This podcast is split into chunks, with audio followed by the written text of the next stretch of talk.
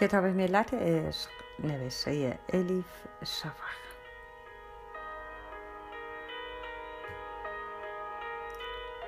ترجمه ارسلان فسیحی.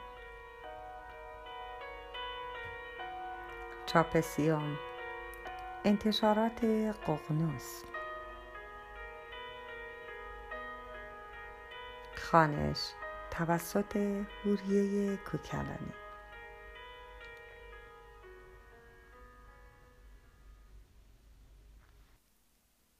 کیمیا قونیه شعبان 643 روزها و هفته ها منتظر ماندم تا موقعیتی پیش بیاید.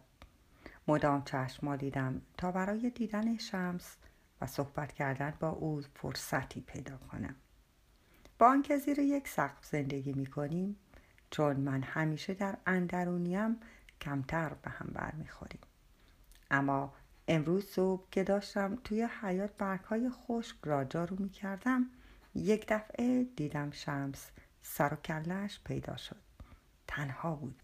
با حالتی شاد و سرحال پرسید حالت چطور است کیمیای عزیز؟ روسریم را مرتب کردم. خجولانه لبخندی زدم و گفتم خوبم. دیدم نگاه شمس جای دیگری است. انگار تازه از خواب بیدار شده بود. یا اینکه باز هم به سفری فراسوی این دنیا رفته و برگشته بود. می‌دانستم این اواخر مرتب به عالم دیگر می رود و برمیگردد. هر وقت از سرای خاکی دور شد موقع برگشتن از وجناتش می‌شد فهمید مدتی در این عالم نبوده. چهرش حالتی غرق در فکر پیدا می کرد چشمهایش مات میماند انگار از پشت شیشه نگاه می کند. در این مدت طولانی از بس به رفتار و حرکات شمس دقت کردم دیگر طوری شده کوچکترین فراز و نشیب وضع روحیش را سریع متوجه می شوم. البته این را به خودش نگفتم شمس سرش را بلند کرد و چشمهایش را تنگ کرد و به آسمان نگاه کرد گفت طوفان در راه هست کیمیا به نظرم هوا خیلی زود خراب می شود درست بالای سرمان انگار فقط روی ما دانه های خاکستری برف می چرخیدند. اولین برف زمستان چنان نامحسوس چنان بیخبر می بارید که آن لحظه تصمیم گرفتم سوالی را که مدتها ذهنم را مشغول کرده بود از شمس بپرسم. گفتم قبلا گفته بودی هر کسی به میزان درک خودش قرآن را می‌خواند. از آن موقع می‌خواستم درباره قرائت چهارم بپرسم اما فرصت نمی‌شد. شمس آهسته به طرفم چرخید. وقتی اینطوری با دقت نگاهم می‌کرد دست پایم را گم می‌کردم. دلم آب می‌شد. پیشانیش کمی چین افتاد. لبهایش را جمع کرد. دست راستش را زیر چانهاش تکیه داد و مدتی همانطور ماند. پرده اسراری که افکارش را پنهان می کرد کشیده مانده بود. کاش می دانست در چنین لحظاتی چقدر جذاب می شود. گفت قرائت چهارم را نمی توان با زبان وصف کرد. بود دیگری هم هست زبان از بیانش قاصر است. به ساحت عشق که قدم بگذاری دیگر نیازی به کلمه ها نیست. خودم هم نفهمیدم که چطور شد. یک دفعه گفتم کاش روزی من هم به ساحت عشق برسم. وقتی حرفی را که زده بودم به گوش خود شنیدم حس کردم گونه هایم از خجالت گل انداخته. دست با خواستم توضیح بدهم. گفتم یعنی عشق مجازی عشق الهی. برای اینکه قرآن را با معرفتی عمیقتر بخوانم. شمس سرش را برگرداند. احتمالا برای اینکه خندهاش را نبینم. گفت اگر در جوهرت باشد مطمئنم به آنجا می‌رسی. در قرائت چهارم مثل ماهی در جریان آب قوتوری آب می‌شوی. رود می‌شوی. جوشان و خروشان روان می‌شوی کیمیا جان. نفسی عمیق کشیدم. سینه مثل دم آهنگری بالا و پایین رفت. فقط شمس بود که می توانست مرا از فرط هیجان به بلاحت دچار کند و درونم را اینطور به قلیان بیاورد. کنار او که بودم هم به دختر جوانی تبدیل می شدم که همه چیز را از نو یاد می گیرد هم حس می کردم مادری دلسوزم. هم مثل گل نیروفری که آماده است در رحمش جانی بپرورد شکوفا می شدم زن می شدم پرسیدم اینکه بگویی اگر در جوهرت باشد یعنی چه؟ منظورت این است که اگر قسمتم باشد؟ شمس سرش را تکان داد و گفت آنطور هم می شود گفت. گفتم من از این قضیه تقدیر و قسمت سر در نمی آورم حالان که چیز دیگری می‌خواستم بگویم. دلم می‌خواست می‌توانستم از او بپرسم آیا در قسمت من تو هستی؟ اگر نیستی بهتر است بدانم و فکر و خیال بیهوده دربارت نکنم. شمس گفت نمی‌توانم بگویم تقدیر چیست اما می‌توانم بگویم چه نیست. تقدیر به معنای آن نیست که مسیر زندگیمان از پیش تعیین شده. به همین سبب اینکه انسان گردن خم کند و بگوید چه کنم تقدیرم این بوده نشانه جهالت است. تقدیر همه راه نیست فقط تا سر دوراهی هاست. گذرگاه مشخص است. اما انتخاب گردش ها و راه های فرعی در دست مسافر است. پس نه بر زندگیت حاکمی و نه محکوم آنی. این را بیست و نهمین قاعده می‌گوید. لابد هاج و باش نگاهش می‌کردم که شمس احساس کرد باید کمی بیشتر توضیح بدهد. در حالی که اعماق چشمهای سیاهش برق می‌زد چنین گفت. با اجازت حکایتی تعریف می‌کنم. روزی زن جوانی از درویشی در باب تقدیر می‌پرسد. درویش می‌گوید با من بیا تا با هم ببینیم تقدیر چیست. می‌روند و می‌روند تا به میدانگاهی شلوغ می‌رسند. می‌بینند مردم جمع شدند تا شاهد به دار آویخته شدن قاتلی باشند. درویش از زن جوان می‌پرسد الان این مرد را اعدام خواهند کرد اما کدام حادثه عامل این معلول است؟ یکی قبلا به این مرد پول داده بوده او هم رفته سلاحی را خریده که بعدا با آن جنایت را مرتکب شده. آیا سبب بدار آویخته شدنش این است؟ یا اینکه چون موقع ارتکاب جنایت کسی نتوانسته جلویش را بگیرد الان دارد به طرف چوبه دار می رود؟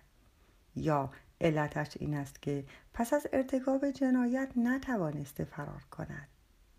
علتی را که باعث اعدامش می شود به نظر تو باید در احوالات پیش از جنایت جست یا در احوالات اسنای جنایت یا وقایع پس از جنایت؟ حرف شمس را بریدم و گفتم داری گیجم می‌کنی. مرد قصه به این دلیل اعدام می شود که قاتل است.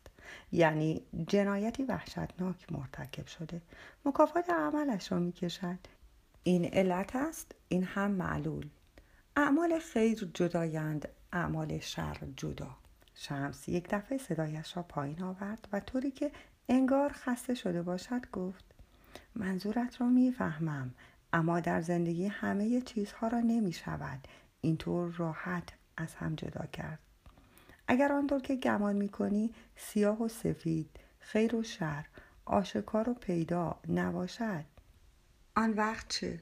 یا اگر بود معرفتی دیگری وجود داشته باشد که در آن کلمه ها اهمیتشان را کاملا از دست بدهند در آن صورت چه می شود؟ غیر ممکن است خدا از ما می‌خواهد در موضوع جلو کردن نیک و بد بسیار سریح باشیم وگرنه نه حرامی میماند نه حلالی اگر انسان را از جهنم نمیترساند و وعده بهشت نمی‌داد بشریت از راه صلاح منحرف می‌شد و به وضعیتی فجیح گرفتار می آمد. هم به بیم محتاجیم هم به امید. باد سردی به طرفمان وزید. دانه های برف در هوا به این سو و آن سو پراکنده شدند. شمس قدمی به طرفم برداشت و شالی که دورم پیچیده بودم مرتب کرد. شانه هایم را پوشاند. آنقدر نزدیکم بود که بویش را می شنیدم. بوی شمس مخلوطی بود از بوی چوب صندل مشک و انبر و خاک باران خورده شمس مهربانانه نگاهم کرد و گفت مرزهای عقل و منطق ممکن است کاملا قاطع باشد اما در عشق همه مرزها و جدایی ها محو می شوند درباره عشق آسمانی صحبت می کرد یا عشق زمینی. شاید هم منظورش ما دو نفر بودیم. یعنی چیزی به اسم ما هم وجود داشت. شمس بیخبر از پرسش هایی که توی ذهنم بیچرخید حرفش را ادامه داد. درباره حلال و حرام صحبت می کنی. چنان آدم هایی پیدا می شوند که فقط از ترس جهنم یا از شوق بهشت ایمان می آورند که اگر ایمان نیاورند بهتر است. کی کی را گول می‌زند؟ حتی حساب نمازی را که خانده اند نگه می دارند. ما اما در نماز دائمیم پیوسته در آرامشیم. زهد و عبادت را می‌خواهم چه کنم؟ اگر دست من باشد یک سطل آب برمیدارم و آتش جهنم را خاموش می‌کنم و بهشت را به آتش می‌کشم. تا فقط و فقط عشق بماند. بقیهش یاوه است با نگرانی گفتم مبادا این حرفها را جای دیگری هم بزنی. آدمها از قبل قضاوت خودشان را کردند. درست درکت نمی کنند بیا آنکه بفهمند چه می‌خواهی بگویی به تو انگ می‌زنند. ممکن است باعث خشم و عصبانیت دیگران بشوی. شمس لبخند زد. دستم را گرفت. گرمایش را حس می کردم گذاشتم اسیرم کند مفتونم کند. این بار حرف که زد صدایش ملایم بود. گفت مگر نمی‌گوید ما بر دلهایشان پرده افکنده ایم و در گوشهایشان سنگینی قرار داده ایم به گوشهای مهر شده هرچه بگویی گناه می شمارند چه کار می توانم بکنم کیمیا؟ حتی اگر بگویی عشق آن را هم بد متوجه می شوند.